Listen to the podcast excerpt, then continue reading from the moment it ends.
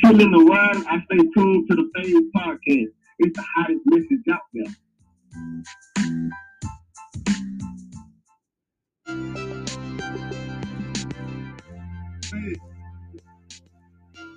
When I'm home chilling, I'm always tuned in to Phaze. We have the hottest podcast out there. Oh, Don't listen. Very informative.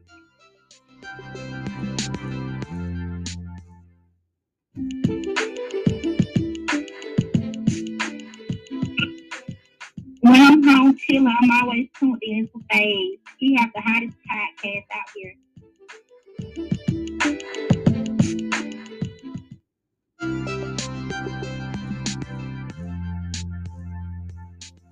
When I'm home chilling the world, I stay tuned to the Phaze Podcast. It's the hottest message out there.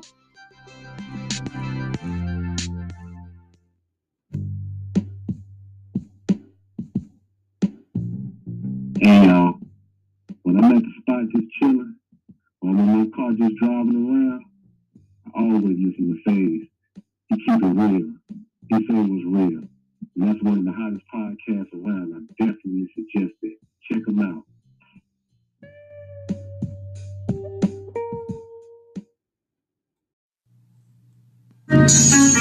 I'm about to get on their ass this time.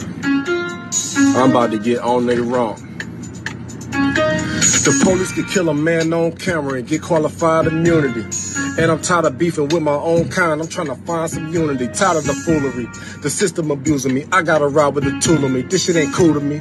But I'll be damned if I let you niggas make a fool of me. So I keep two on me. Uh, I done came a long way from the block with breakdowns. Finally opened my eyes when I had my daughter. Got tired of them shakedowns. The way I survived the game is still pain in my heart. I got a lot to say now.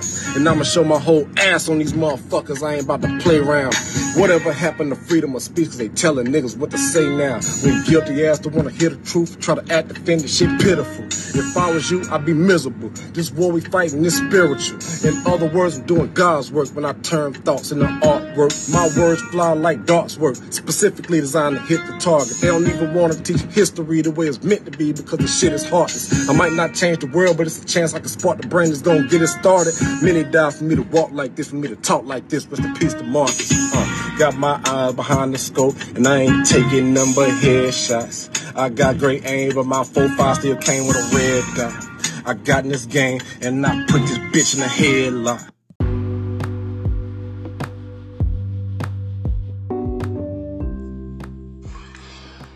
Sip tea with me, yo.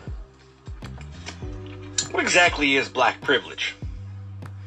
Is that where like famous athletes are at a gas station pumping gas and they get pulled over by the cops because they fit a description? Is that black privilege? Is that affirmative action that supposedly is supposed to help people of minorities, yet it's helped white women more in the history of affirmative action than any other race? Is that black privilege? Is it uh, black privilege when uh, a black person walks into a department store and security follows them around because they look suspicious? Is that black privilege? Is it black privilege when black people get pulled over in their cars for Terry frisks just because they are DWB driving while black? Is that black privilege? Is it black privilege when a black woman works for a company and she gets angry and they stereotype her as the angry black woman because she's a black woman? Is that black privilege? Is it black privilege when a black man and a white man commit the same crime and have the same criminal record, yet the black man gets eight years and the white person gets one year because the judge feels the white person's life will be ruined if he gets more time? Is that black privilege? There's no such thing as black privilege. It doesn't exist. It's like black on black crime. It doesn't exist. It's made up by white people like yourself to justify the marginalization of minorities. Period. You should go educate yourself and stop being a hateful bigot and stop building your page on hateful, ignorant rhetoric spouted by people who don't want to address the problem and fix what's going on in America. have the day you deserve. Yes, ultimately white people do have souls, but after hundreds of years of colonizing the souls of black folk, white people have absolutely no connection to their own sense of self, which means they have no connection to their own souls. This is why there's such a desperate attempt to appropriate the authenticity that does come out of black and indigenous folks. It's it's jealousy, but it's also fears that it's going to be discovered that they're mediocre and that they haven't actually learned to create anything with their own authenticity for themselves to share with the world. It's also why culturally white people avoid any kind of connection to their ancestors. Like, I only exist in this physical form right now because of generations of my family practicing in white supremacy and getting the benefits of white supremacy culture. And with each generation, the roots of the system get deeper, so it gets more and more cunning. The abuse gets more and more calculated. It gets more and more systemic and ingrained into everyone's psyche as well. Whiteness and capitalism require a disconnect from one's soul the weaponized no sir. no sir. The court found specifically it's a finding of fact that is not disputed by the government defendants. The biden administration your agency the fbi or dhs not in the litigation. They determined you made you and all of your cohorts made no distinction between domestic speech and foreign speech. So don't stand there and tell me under oath that you only focused on adverse you know uh, adversaries around the world. I have to be honest and tell you i'm not sure exactly what you do at the Department of Homeland Security other than great harm. On your watch, the data is pretty clear. We've had record levels of illegal immigration, a rapid decline in deportations, skyrocketing fentanyl deaths across our country, and the Secret Service, which is a DHS component, can't determine who left cocaine at the White House. In the middle of all this, you created this Cybersecurity and Infrastructure Agency, CISA, which is a division of, of, of, your, of DHS and it's one of the Biden administration agencies that colluded with and coerced the social media companies to censor Americans' protected free speech online. That's specifically detailed in a 155 page court opinion that came out of the federal court in Louisiana in the landmark litigation of Missouri v. Biden. Have you read that court opinion? Uh, Congressman, uh, I have not. And um, uh, the Cybersecurity and Infrastructure Security Agency does not censor speech. Okay, well, that's the court found otherwise, and it's really curious to me. Actually, it's quite alarming that you haven't read the opinion because your agency is listed in this opinion. The federal court looked at volumes of evidence over months of litigation, and they determined, among other things, that uh, if the allegations made by the plaintiffs, the states in this case, are true, and, and hold on, the preliminary injunction was granted against your agency, sir and other Biden administration agencies, including the DOJ and FBI, the court said it involved the most massive attack against free speech in United States history. And you're telling me this opinion issued July 4th has not reached your desk? No one's briefed you on it? Oh, I have been briefed on the Missouri litigation. Okay, but you haven't taken the time to read it yet. Congressman, um, no, hold on. Have you read it or not? I, I have read parts of it. Oh, parts of it. Did you read the parts where it said that this is Orwellian and dystopian and that your agency is involved in a massive cover up of specifically conservatives' free speech online? Congressman, the Cybersecurity and Infrastructure Security Agency is not involved in such conduct. Okay, well, the court found otherwise, and you stand here under oath and you give us these answers that we know are not true because this is demonstrably untrue. I'm suggesting to you that you're saying things to us under oath that are proven by the record to be untrue. Let me ask you about this specifically. Um, CISA was created to, uh, we call it the Misinformation and Disinformation Subcommittee of CISA. You familiar with that? Uh, Congressman, MDM, the MDM subcommittee. Is it you're familiar with that? Congressman, I am very well aware of the threat of disinformation emanating from adverse nations. Are you familiar with the subcommittee? Just answer the question. I am. Okay. Does it still exist? Congressman, are you speaking of the? Does the MDM subcommittee still exist? Uh, I would have to get back to you on that. Okay. All right. Kind of a big deal in your agency. I'm sh- uh, kind of shocked that you don't know the answer to that. Can you define what misinformation is? Congressman, uh, misinformation is false information that is disseminated uh, to. Excellent. Who determines what is false? Uh, Congressman, our focus. No, our who focus. determines what is false in your agency? Congressman. If you're going to pull something off the internet and collude with a social media platform to make sure Americans don't see it, who determines what's false? Congressman, we don't do that. That's not true. That is not true. That is not what the court has found. This is not a Republican talking point. This is what the documents show. We've had people testify under oath that say, and you just defined the term, you're telling me that you don't know who determines what is false? Congressman, what we do at CISA, the Cybersecurity and Infrastructure Security Agency, is identify the tactics that adverse nation states use to weaponize disinformation. Okay, what is disinformation? What is disinformation? Disinformation is inaccurate information. Who determines what's inaccurate? Who determines what's false? Do you understand the problem here? The reason the framers of our Constitution did not create an exception for quote unquote false information from the First Amendment is because they didn't trust the government to determine what it is. And you have whole committees of people in your agency trying to determine what they de- they determine, they define as false or misinformation. That is not true. Well, then what is true? What we Please do enlighten us. Is what we do is we disclose the tactics that adverse nation states are utilizing to weaponize No, sir. No, sir. The court found specifically it's a finding of fact that is not disputed by the government defendants, the Biden administration, your agency, the FBI, or DHS, not in the litigation.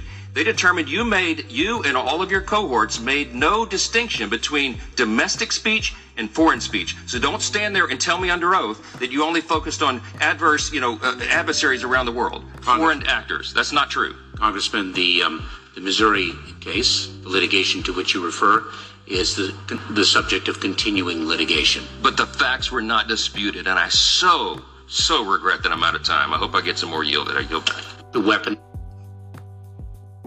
See, young fellas, I want y'all to understand the crafty counsel that the guy kind of answered.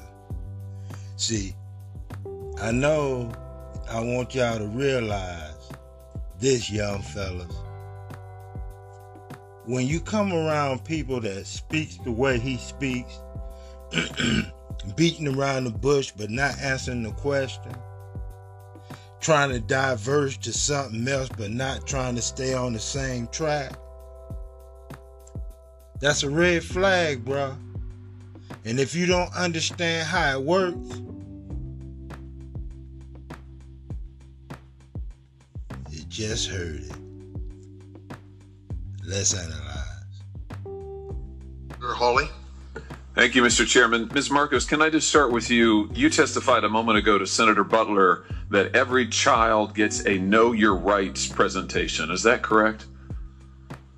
That is correct. Is that before or after you release them to labor traffickers? Senator, every child that comes into our care gets a Know Your Rights presentation as well as. Have you read these New York Times reports? These stories, the, the series of stories the New York Times has done on the children who are in your care? Have you read them? Yes, I have. Have you read that children are scrubbing dishes?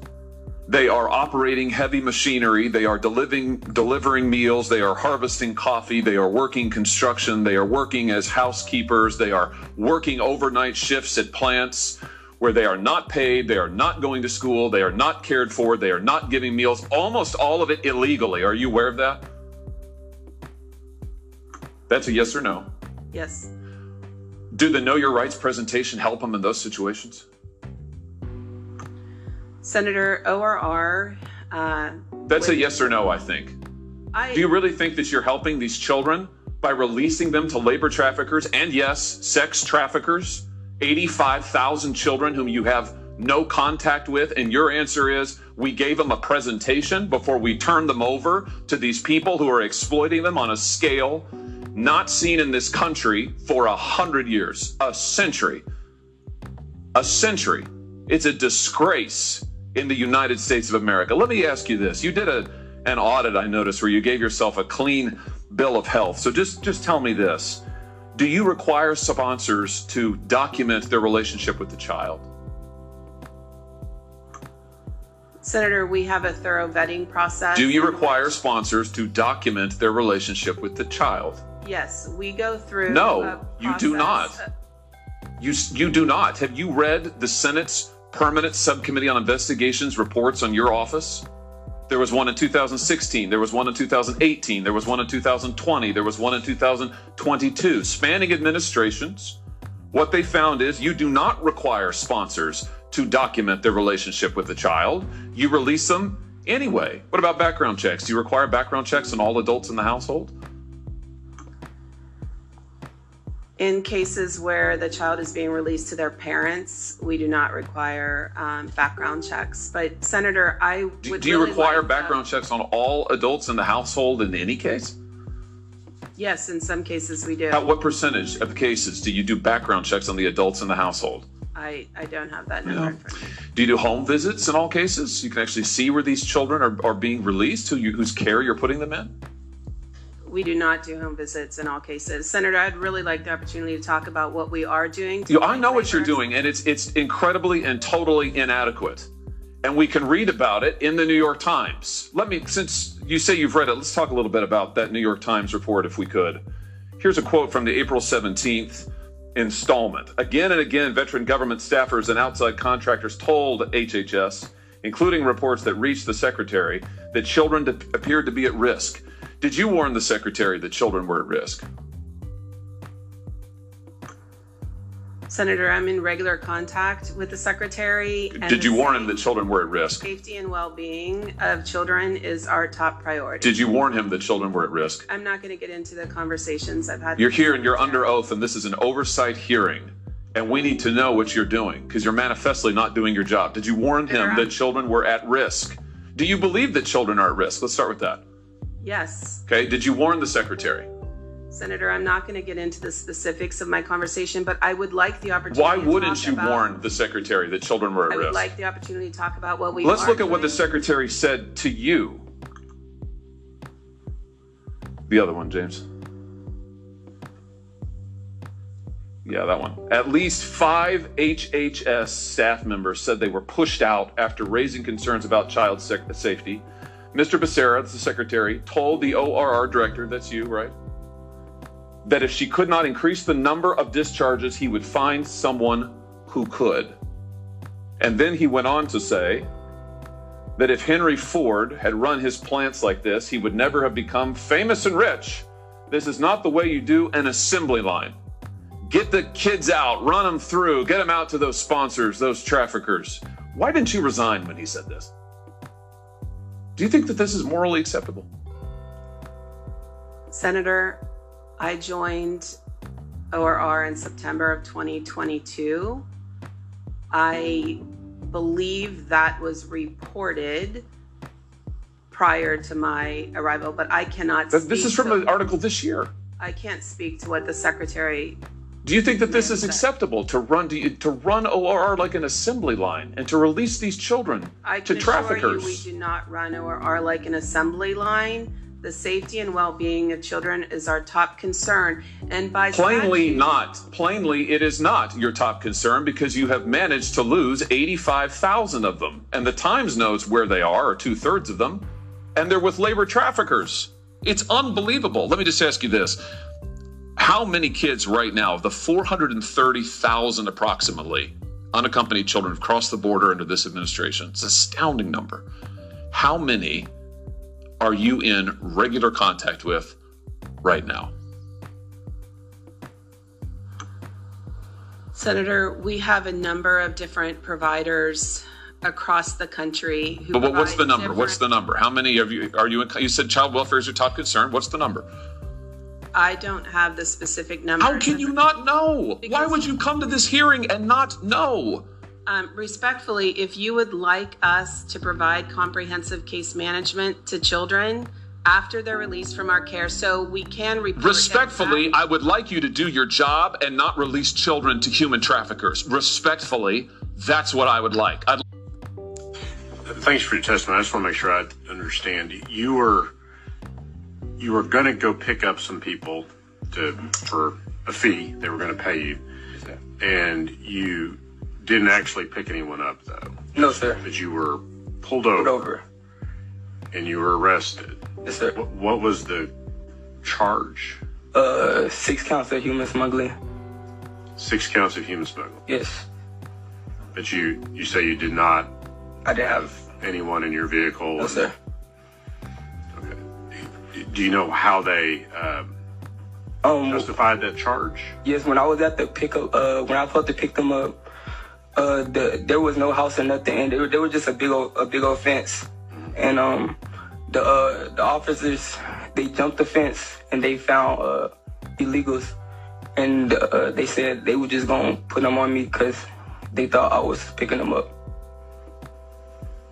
So there were people there, but you never actually interacted with them. Yes, never interacted with them, but they were there. And, and where did your arrest occur? Sir? Wh- Where did your arrest occur? Was this in Houston? Uh, Del Rio. In Del Rio. Del Rio. I see. Okay. Sir. 21st, 2021, I was arrested for human smuggling only a couple months after I graduated high school. I want to tell you about how it happened. I received a text message on Snapchat saying me and some friends need to take a ride from one place to the next, and they would pay for my gas and they would give me $1,200. I didn't think anything of it. I just thought I was going to give them a ride and I was going to get paid. Fast forward, when I w- when I got to the location where I was supposed to pick them up, there was no one in sight. That's when I seen state trooper lights behind me. And when I got pulled over, I didn't have anyone in my vehicle. The interaction with the officers were terrifying. They were asking each other, where should we take him? After they spent some time talking, they decided on their, on their decision. I spent three months in Briscoe unit and I, I lost my opportunity to join the National Guard. But but I just want to thank my lawyer most of all for uh, getting me on the pretrial diversion. I just want to say that I'm glad to be standing here in front of you all today and telling my story. Thank you. Thanks for your testimony. I just want to make sure I. Domino's Pizza Institute announced yesterday that they are nearing completion of their 30 year study testing the limits of what human beings will eat. People willingly ate everything our lab created. In fact, they pay money for it. The results continue to surprise me. Over the course of the study, Domino's scientists have found that decreasing the nutritional value and increasing the visual repulsiveness of their pizzas only makes them more popular. This applies to the crispy melt pizza. It's basically one pizza inverted on top of another pizza. It looks like something no animal should consume, much less a human. One recent creation is constructed out of a cardboard based crust layered in Oreo cookie crumbs and drizzled with a wax like substance. We hypothesized that the sight of it alone would repulse customers, but it became one of the most popular items on the menu. The Domino's scientists now believe that a certain percentage of human beings may have a genetic predisposition to eat unhealthy foods made from other, even unhealthier foods. The Institute will next test human tolerance of the crispy nacho platter pizza, the big New York hot dog pizza, and the strawberries and cream milkshake dessert pizza. In the final stages of the study, we plan to just top the pizzas with actual garbage, but uh, judging from our findings, people will probably eat those too. Dr. Moore said he initially had moral issues with conducting the test on humans, but has since come to see the subjects as, quote, cheese and sauce consuming Domino's.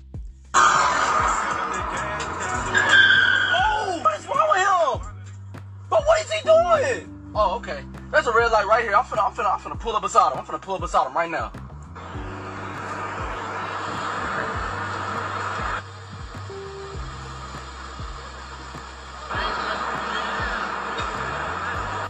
This man trying to act like he don't see me. Hey, bro, you know you cut me off, right? Bro, you know you cut me off, right? I don't know why you trying to act like you don't hear me. I know you can hear me. Your windows is down. You made a mistake, bro. Just own up to it. You cut me off. I just want an apology. He acting. Denzel, Will Smith. Ain't nothing in the front, bro. The light is red. I know you didn't think the light was gonna be red this on, but it is. Man, you scary, bro. Just own up to your mistakes. What y'all scared? Man, no, no. Oh my god. Fucking, I hate driving. I'm telling you. Since President Biden's been president, uh, how many non-American citizens have come into our country illegally or on the basis of a claim of asylum? Thank you, Senator. Um, HSI as an investigative agency is uh, How, how, do you know the number? no, Senator. You're a senior member of Homeland Security, are you not? That's correct. Does anybody know the number? None of you know the number. Try 8 million. Now, of that 8 million, how many were children, Mr. Morant? I don't have that number. You don't know. Does anybody know? None of you know. Isn't that special? Let's assume half. Okay. 8 million is four Nebraskas. Right? Four new states. Let's assume I don't think it's as high. Half of them are children. How many of the how many of those eight million people are still here? Do any of you know? Okay. Um, how many how many of those eight million are claiming asylum? You don't know? How many of them claim asylum and don't show up for their hearing? Nobody knows. How many of them claim asylum, don't show up for the hearing, and President Biden has deported them? You don't know? How, how many of them have claimed asylum, shown up for their asylum hearing, and been denied asylum and been deported? You don't know. How many of them were from Mexico? You don't know. How about 30%? That means 70% were not, right? Surely you know the answer to that. 30% minus 100% is 70%. Am I right? Okay, it, let's, uh, 30% came from Mexico. Why don't you implement a safe third country policy that says under asylum, under our asylum rules, you have to seek asylum in the first safe country. So if you come, say, from Venezuela or, or Nicaragua or, or, or, or another Central American com- country, you have to seek asylum in, your, in the first safe country. Why don't you do that? And then that would eliminate 70% of the 8 million. That's 5.6 million. Why don't you do that, Mr. Morant?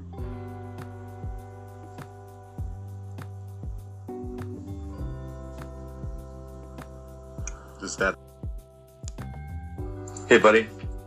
If you're seeing this video, some bad things happened to Dad last night. So I need you to be strong, okay? For Mom. And just always know in your heart that I love you, okay? Bye, buddy.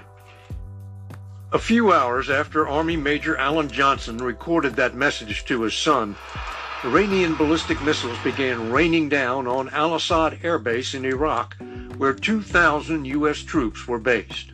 As a drone recorded the attack, Americans caught in the crosshairs could do nothing but run or duck and cover. Holy, holy, God damn! Each missile carried a warhead weighing more than 1,000 pounds. Stay right here, bro. Don't move. Well, words can't even describe the amount of energy that is released by these these missiles. Johnson was taking cover in a bunker designed to protect troops against much smaller warheads. When Hey, buddy. Israel has announced its plans to acquire a third squadron of advanced F 35 stealth fighter jets from the United States. An additional 25 aircrafts will be added to the Israeli Air Force F 35 fleet, bringing the total to 75 in the coming years. The decision to purchase the third F 35 squadron was approved by Defense Minister Yoav Gallant, following a recommendation by the IDF Chief Lieutenant General Herzi Halevi, Eyal Zamir, the Director General of the Defense Ministry, and Major General Tomer Bar, the Chief to the IAF. The deal, estimated at $3 billion, will be financed by the U.S. military aid to Israel. Israel is only the second country after the United States to receive the F 35 from the manufacturer, Lockheed Martin, and one of the few nations allowed to modify the cutting edge aircraft. Under the agreement between Israel and the U.S., Lockheed Martin and engine manufacturer Pratt & Whitney have committed to involving Israeli defense industries in the production of aircraft parts. The fifth generation F-35 has Israel has announced. Did the base have any defense against ballistic missiles? No, sir. It was such an unprecedented threat. I don't think it was ever calculated. Uh, so the the capability to uh, prevent a ballistic missile attack, it, it wasn't there. Did you have a plan for what to do? We uh, we came up with a plan. The only real defense against a ballistic missile attack is to get out of harm's way. Air Force Lieutenant Colonel Stacy Coleman and the rest of Al Asad scrambled to evacuate more than 50 aircraft and 1,000 troops before the missiles hit. But the base still had to be manned. We still needed to be able to do our mission. Um, so the first decision was to split our team by combat capability. What did you think was going to happen to the people you were telling to stay? The honest truth is, um, I didn't think that we were going to survive.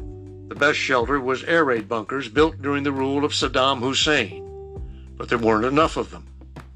And I just remember uh, a very heavy sinking feeling setting in. I was like, man, we, we are not going to come up with a bunker plan that's going to be adequate for uh, the number of people that we're talking about.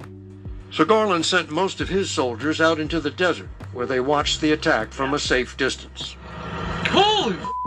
There was a lot of people who didn't want to leave. Uh, they didn't want to be that guy that was going to relative safety. A lot of people might have trouble understanding what you just said. Tell me why a soldier wouldn't want to go to a safe place. They want to carry the burden. They want to share in the danger. Did the base have any defense? Alice. And what was the first sign that Iran might really be thinking of a ballistic missile attack? They began to move their ballistic missiles.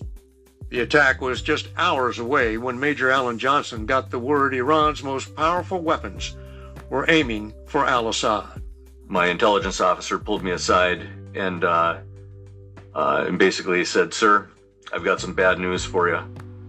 What's up? we have uh, information that Iran is fueling 27 medium range ballistic missiles, and their intention is to level this base and we may not survive. Uh, this was a completely different um, threat. Lieutenant Colonel Tim Garland commanded an Army battalion at Al Asad, a sprawling airbase about 120 miles west of Baghdad, where the U.S. operated scores of helicopters, drones, and other aircraft. Did the base have any defense against ballistic missiles? No, sir. It was such an unprecedented threat. I don't think it was ever calculated uh, so the, the capability to uh, prevent a ballistic missile attack, it, it, wasn't there. Did you have a plan for what to do? We, uh, we came up with a plan. The only real defense against a ballistic missile attack is to get out of harm's way. Air Force Lieutenant Colonel Stacy Coleman and the rest of Al Asad scrambled to evacuate more than 50 aircraft. Alice. Numerous American air defense missiles brought down rockets fired from Yemen that appear to be headed toward Israel. The missiles sent up from the USS Carney, seen here coming through the Suez Canal yesterday. According to Pentagon officials, the American destroyer last night intercepted three land attack rockets and several drones that had been launched by Iran backed Houthi forces in Yemen. This action was a demonstration of the integrated air and missile defense architecture that we have built in the Middle East and that we are prepared to utilize utilize whenever necessary to protect our partners and our interests in this important region. The incident complicates an already tense situation here in Gaza, where Hamas terrorists hold more than 200 hostages, including Americans, and other U.S. citizens are trapped and can't leave the war zone, including Elgin native Emily Rauschenberger, her husband, and their five children who were visiting his parents. The nights are terrifying because you you just hear bombing uh, and you sometimes very close and sometimes far in the distance, but you really don't know what the targets are or what will happen. Handling uncertainty is all in a day's work here at Chicago FBI.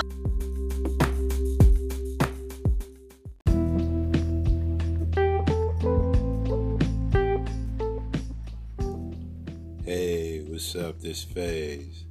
Just trying to holler at y'all, see what's going on had a lot on my mind, reminiscing, trying to figure out these things that going on my mind, trying to figure out some puzzles. I'm not here to start nothing. I ain't trying to start nothing. Just got some things that I want to get done, some things that I want to get solved, some things I want to enlighten myself with. So maybe y'all take a time and to get the opportunity to stop by and listen to my thoughts. Hope so. Very intellectual. So if you get time, just holler at me. I'm reminiscing. all in my room, just trying to figure out a whole lot of things. Until then, y'all have a great day, and thank you for coming in and listening to me. Thanks. boy. I'ma keep it like an island boy. I'ma keep it like an island boy. I'm just trying to make. And I'm an island boy. I'ma keep it like an island boy. I'm an island boy. I'm just trying to make. And I'm an island boy. I'ma keep it like an island boy. These streets keep calling me. They don't want me to leave the life behind. Staring at stars, wishing I had time. Well, my kids need food and my girl needs me. And sometimes I dream that I'm finally free. So baby, don't play me, I ain't no toy. I'm a prisoner here, but I still make noise. And I'ma shout that I'm about it with all my voice. I'm a kid now, but one day I'll be an island boy. I'm just trying to make it. I'm an island boy. I'ma keep it like an island boy. I'm an island boy. War with China. It sounds unthinkable, but according to many experts, the countdown may be on. China's President Xi Jinping is shaping up to the West like never before. And just last week, a major new military alliance was announced between the US, Australia, and the UK to counter Chinese aggression in the Pacific. The first major initiative of AUKUS will be to deliver a nuclear powered submarine fleet for Australia. America and its allies are preparing for a battle we didn't think was possible. The idea that China would never attack, even never invade, well, I wouldn't count on that. Xi Jinping is already on a collision course with his own people. Man, leave the chamber. I'm not going anywhere. I'm elected here. We will assist you to go. Ah, ah, wait. We will assist Let me tell to you, go. wait, wait. Because That's what I'm saying. we- would like you to assist That's us. what- you, that's you exactly speak what made you nice. not to be a candidate of the Women's League. Exactly that. Your conduct has failed you to be a candidate for president because you are irrational, you are impatient, you are partisan. Even your own people have dumped you. After they told you you are their candidate, you went home to do umtim, telling ancestors you are going to be a president. After that, they dumped you because of this conduct. Exactly this conduct. How do you chase Honorable- us for breaking the rules Honorable and you are not chasing a man who has broken Malema, his we are not oath of office, his by you. We are abused by Zuma. here. We are not going to We are abused by Zuma. to abuse us the whole night. No, we are abused by Zuma. You are scared of Zuma. He used you, he dumped you. He used you and promised you that you are going to be a president.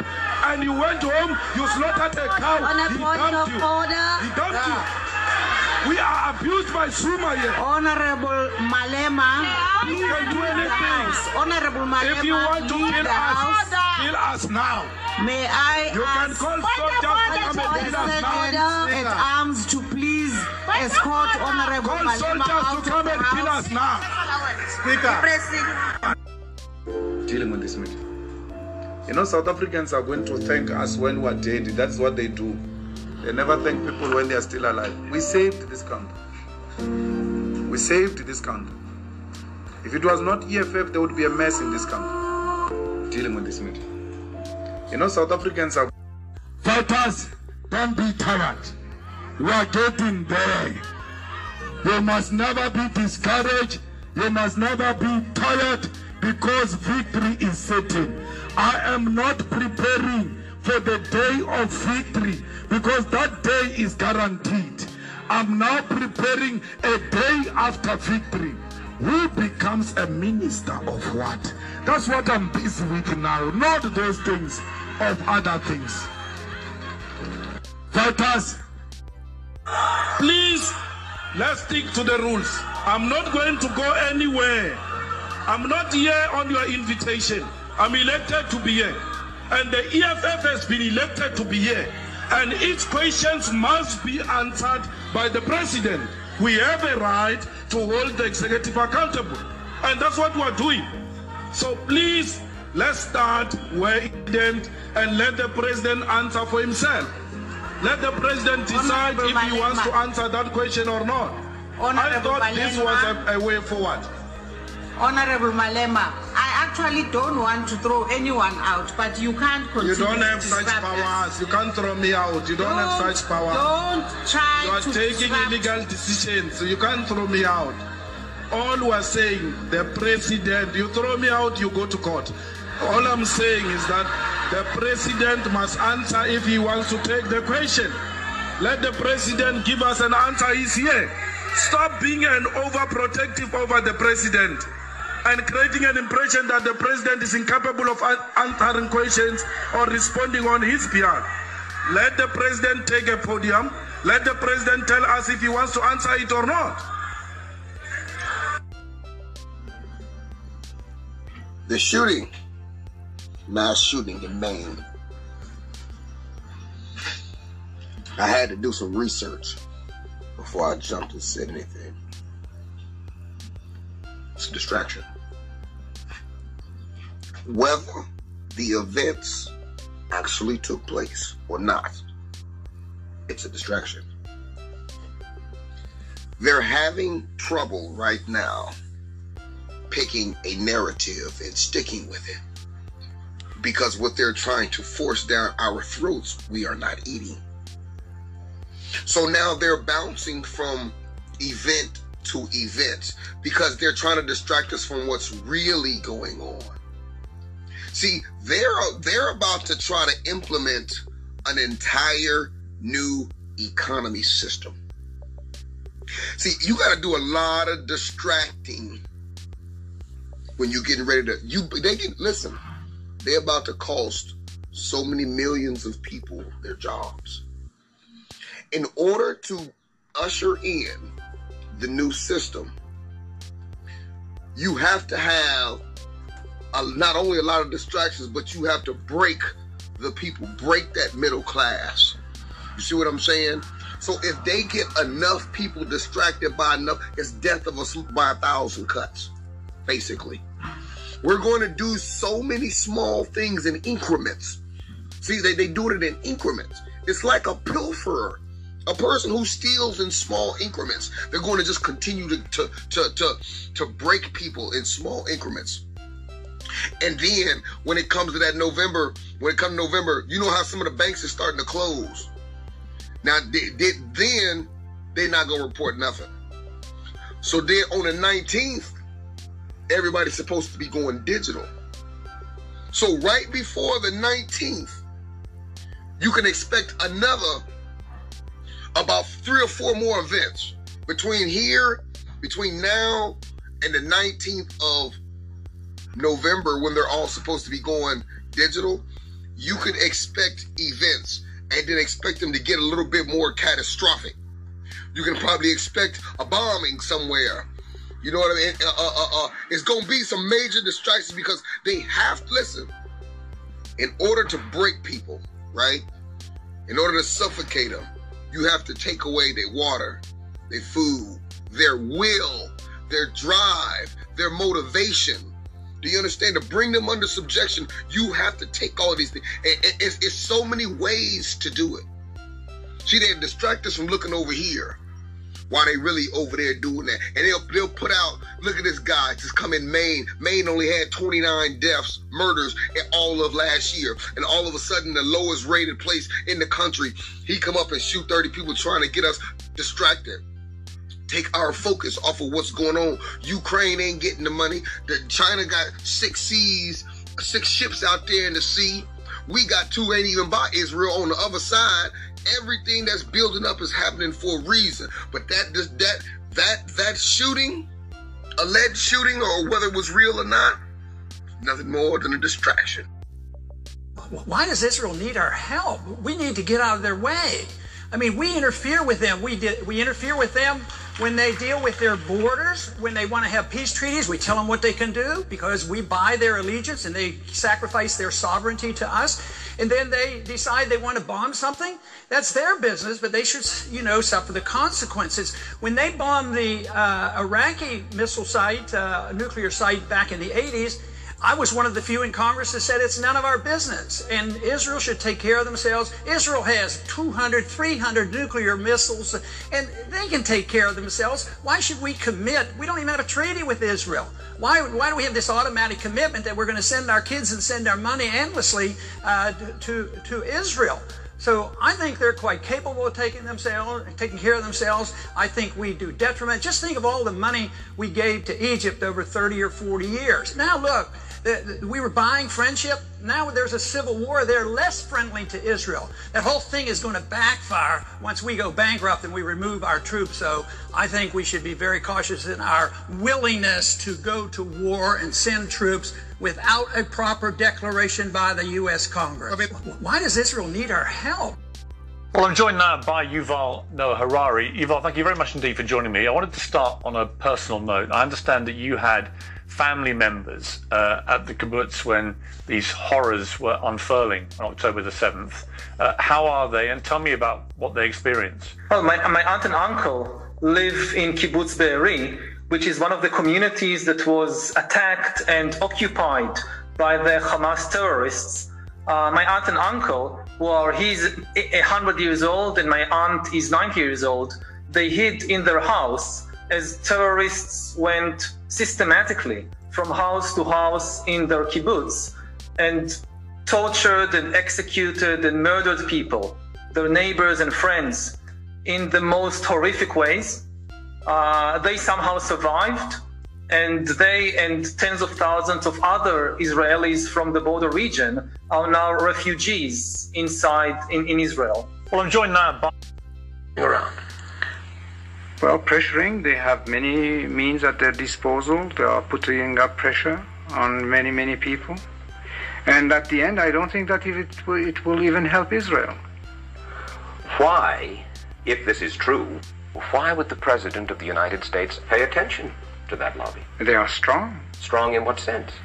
They are controlling many things. Controlling what?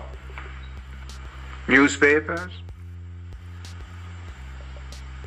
medias, Your Majesty. banks, finances, and I'm going to stop there. Well, now wait just a second. You really do believe that the Jewish community in the United States is that powerful? They make the media reflect their view of foreign policy? Mm, yes.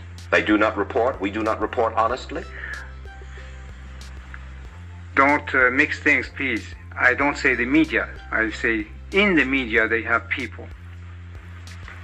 Not the entire media. Some newspapers will only reflect their, their views, yes. No? The New York Times, for instance, is owned by the Sulzberger family, who are Jewish. Are you suggesting that the New York Times is biased in its treatment of the question of Zionism, Israel's existence, the United States' relationship with the Arab world? I will have to put all the articles of the New York Times written on this subject and draw the conclusion. You can put this to the computer and it will answer you. What you're saying is that, yes, you do believe. Well, let's wait for the answer of the computer. The United States has a special relationship with Israel that has no parallel in modern history, and it is almost wholly due to the lobby. The aid is given unconditionally. In other words, Israel gets this aid even when it does things that the United States opposes, like building settlements in the West Bank. The United States is deeply committed to defending Israel's behavior at almost every turn. Public support for Israel in the United States has never been particularly strong. One way that the lobby deals with this thin support is to have significant influence both inside the Democratic and Republican parties. There's been a marked erosion in support for Israel within the Democratic Party in recent years, which raises serious questions as to whether the lobby will be able to maintain bipartisan support for the special relationship in the years ahead. Anyone who wants to be a serious player in the making of U.S. foreign policy understands full well that if he or she criticizes Israel, there will be a price to pay. The result that there is that there is no serious debate about Israel or the special relationship in Congress, the mainstream media, or prominent think tanks like the Council on Foreign Relations. Where the lobby almost always wins is on matters relating to the Palestinians and financial support for Israel. I believe dark times are ahead for both Israel and the lobby. There's no reason to think Israel is going to move toward a two state solution. Greater Israel is here to stay, and that state is and will remain an apartheid state. I am deeply sad to say that the decades ahead promise abundant trouble for Israel and especially for the Palestinians. The United States Let me get this right. You want to pass a law to draft my daughter to send to another one of your foreign fucking wars for something you created so your arms manufacturers can make more money for your banker friends. Did I get that fucking solid right or not? Now, wrong, elephant breath. My daughter will not be joining the military any way, shape, or form unless it's to fight this fucking war that this government has started against its people. See how simple that is? The very fact that you don't understand the societal fucking rules about women and children, let me school you a little bit. Now, the fact of the matter is you can't make your fucking recruitment numbers because your recruiters told so many lies like, oh yes, you get the condo on the beach when you join up. Oh, you get to start here, but we're going to switch you to what you really want later. And the biggest boner up the ass, the VA will take care of you if you got hurt. Hey, the reason you can't meet the recruitment goals is because these young men have already voted with their fucking feet. They're not going to fucking fight. And the fact that you think you're going to get the women to fight, let me put it to you this way. It was one thing when you oppressed us with unbelievable fucking taxes. One thing, because we were living in nice homes and still eating pretty good. It's another thing. Let me get this right. See, y'all, you already see how they got going on. The little slick things that they got rolling with, and all these little people things. they got a lot of crafty counseling, fam. You know, Caucasian people are seeing it and they're feeling it, some of them. And we got to analyze and get our mindset on really what's really going on. Cause I don't want y'all to be stuck out there, man, for real. You know, all I can do is just here go, bro.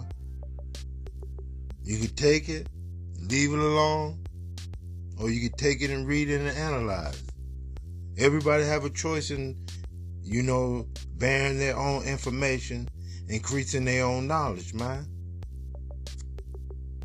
Let's analyze. Look it up. Your United States Constitution provides for the cops to flat out lie to your face.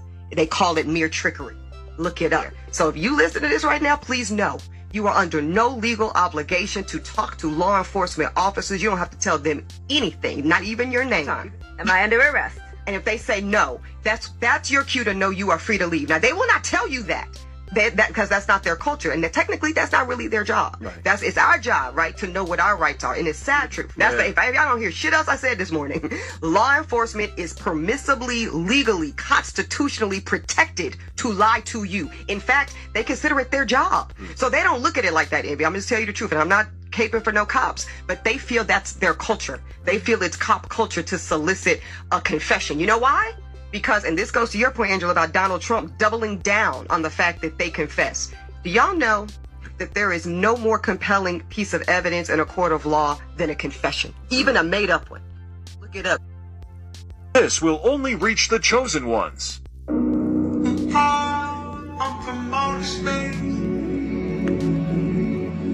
When the higher power chooses you, it doesn't hand you a manual. It gives you clues, signs, and whispers. Don't dismiss signs as mere coincidences. Acknowledge them, delve into their depths, and you might discover their arrows pointing you toward your destiny.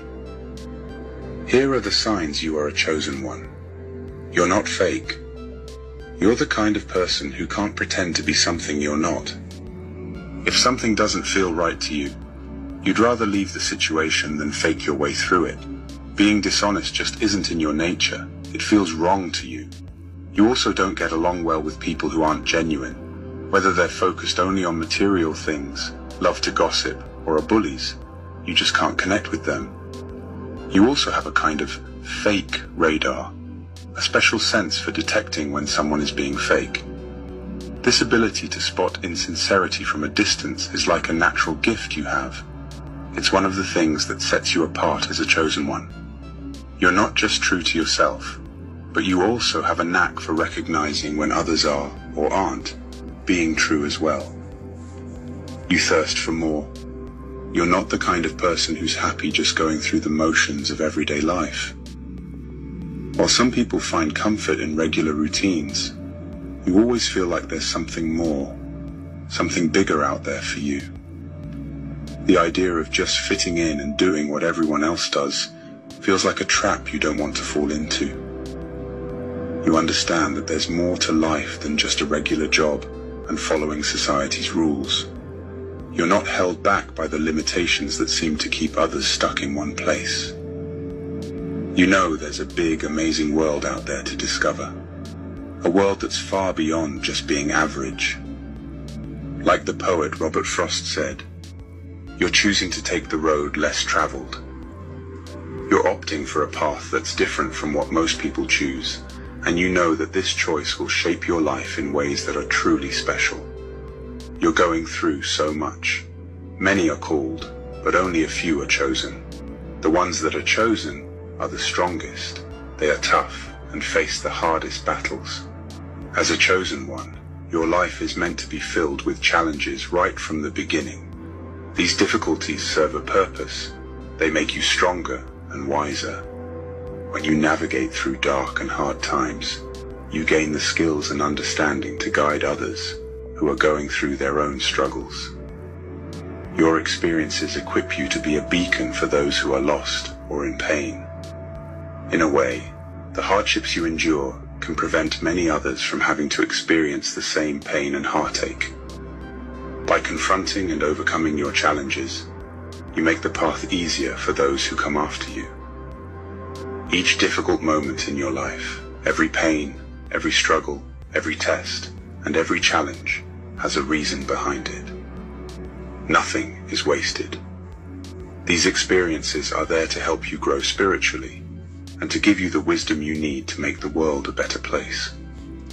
Even when you're going through your own tough times, you somehow find the strength to help others with their struggles. You may not always realize it, but you're acting as a savior and healer for them. You're not just taking care of yourself, you're also a servant and a helper, making life better for the people around you. You quest for truth. Ever since you were young, you've been someone who really wants to know the truth. You're not afraid to question the way things are or challenge what everyone else believes. While other people might just go along with what they're told, you'd rather listen to your own heart and make your own way. You're always asking questions and looking for deeper meaning in life. You're driven by this deep curiosity to explore and understand the mysteries of existence. And you know that the real answers aren't always out there in the world. Often, they're inside you. Like the philosopher Socrates said, an unexamined life is not worth living. You really believe that. So you're on a quest, a journey to explore yourself and understand who you are. You're not just living life, you're really digging deep to understand it and yourself. You're a black sheep. Being the black sheep in your family is another clue that you're a chosen one. You've always felt different, like you don't really belong. You might even have wondered if you were adopted because of how unlike your family you are. When they all go one way, you go the other. Maybe your political beliefs are different, or you just see the world in a unique way that they don't understand. Feeling so different can sometimes make you feel lonely or cut off from your family. It's like you're marching to the beat of a different drum, and no one else hears the music you're playing. It can be hard, feeling like you're in a world of your own, while surrounded by people who should feel like home. But it's also a sign that you're meant for something different, something bigger than just fitting in with everyone else. You're a good person. Despite having been treated badly or taken advantage of in the past, you still choose to be kind and do good things for other people.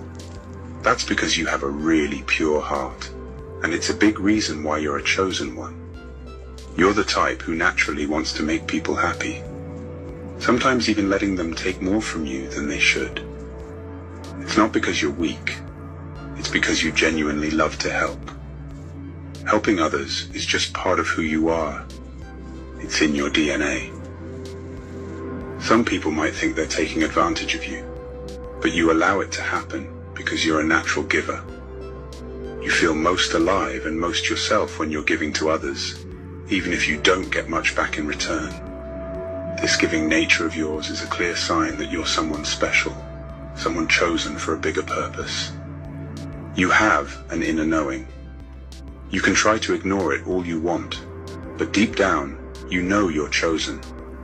It's like a gut feeling you can't shake, a fire in your soul that keeps telling you you're here for something big.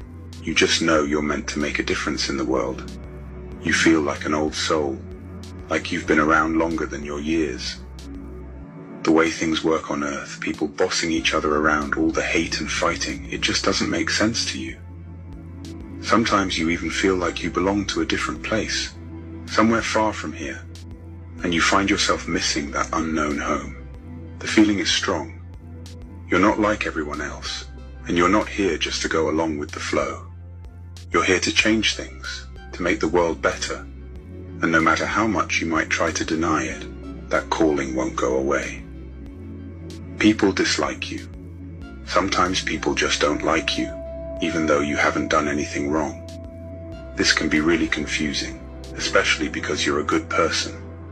The reason for this is that the goodness in you, the light inside you, makes some people uncomfortable. It's like your light highlights the darkness in them, the parts they aren't proud of. As you grow spiritually, that inner light of yours will shine even brighter. While many people will love you for it, some might react strangely or even negatively. It's important to know that this isn't really about you. It's about them and their own issues. So don't let anyone dim your light. Keep being the amazing person you are and let go of the negativity. Trust that the universe has your back and remember that you're guided and protected from above. Don't worry about the people who don't get you. Just keep shining because you're here for a greater purpose. You believe in a much higher power. Unlike some people who might disrespect spiritual ideas, you deeply respect the powers of the universe or God. You see things that others might miss. You understand that everything is unfolding just as it should, according to a higher plan. You're what's known as a light worker, someone whose job it is to bring light and love into the world. Deep down, you know this is your true calling. Because of this important mission you've been given, you're guided and protected by higher powers. You don't have to be afraid of anything, because you're on a path that's been laid out especially for you, and you're not walking it alone.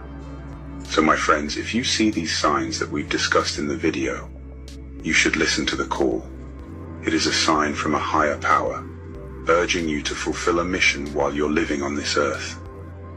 If you're still watching, you are part of the fa- All I'm out there talking about you African American, they ain't gonna show you this though. The African American trademark was assigned a serial number by the United States Patent and Trademark Office. Trademark serial number is a unique ID to identify the African American mark. The African American mark is filed in the category of meats and processed food products. Registered, that's the serial number, Google it yourself, October 4th, 2016. African American is trademarked in the category of meats and processed food products. Insane. That's crazy. Three fifths of a man, subhuman, less than a human being. It relegates us to the level of cattle, hogs, chickens, cows, a commodity that could be bought and sold at the will of the master. No, it was written by whites for the benefit of whites and to the detriment of blacks.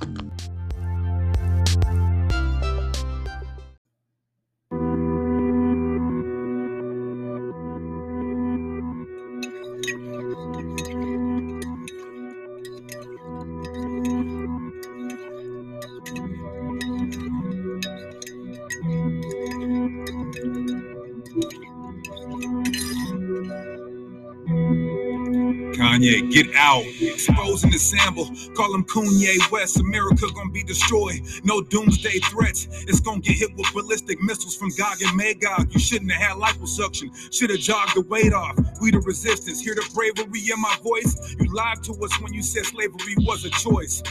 Nigga must have smoked up a whole quarter piece. 1441, we was kidnapped by the Portuguese. When I hear the words "Make America Great Again," all it means is make blacks and Latino slaves again. You said Bush don't care about black people. When it comes to cooning, you're a Barkley and Shaq's equal. You was the realest spitter ripping the beat up. Now you in a sunken place, spoon clicking the teacup. Yeah, learning you're a slave. Mom turning in her grave. Lyrical sermon on the page, just burning off the America was great when they stole the land from the natives. It was great when they brought blacks over on slave ships. It was great when they prospered our free labor. It was great when burning our bodies was sweet savor. It was great when they could rape our women at will. It was great when they did our children like Emmett Till. It was great when firemen sprayed us with hoses. It was great when they killed all our modern day Moses. Could you cherish a place where we perished in hate? Then wear a hat that says you want to make America great. Your character's fake, saying Trump represents freedom. He's 'em. He told cops when you stop blacks, mistreat them. Everything changed when you got with that ratchet thought. Your mom's casket dropped, evil cerebral and rapid thoughts. The aftershock. You started tweaking off acid drops, high as an astronaut. I bet this shit happened to Travis Scott.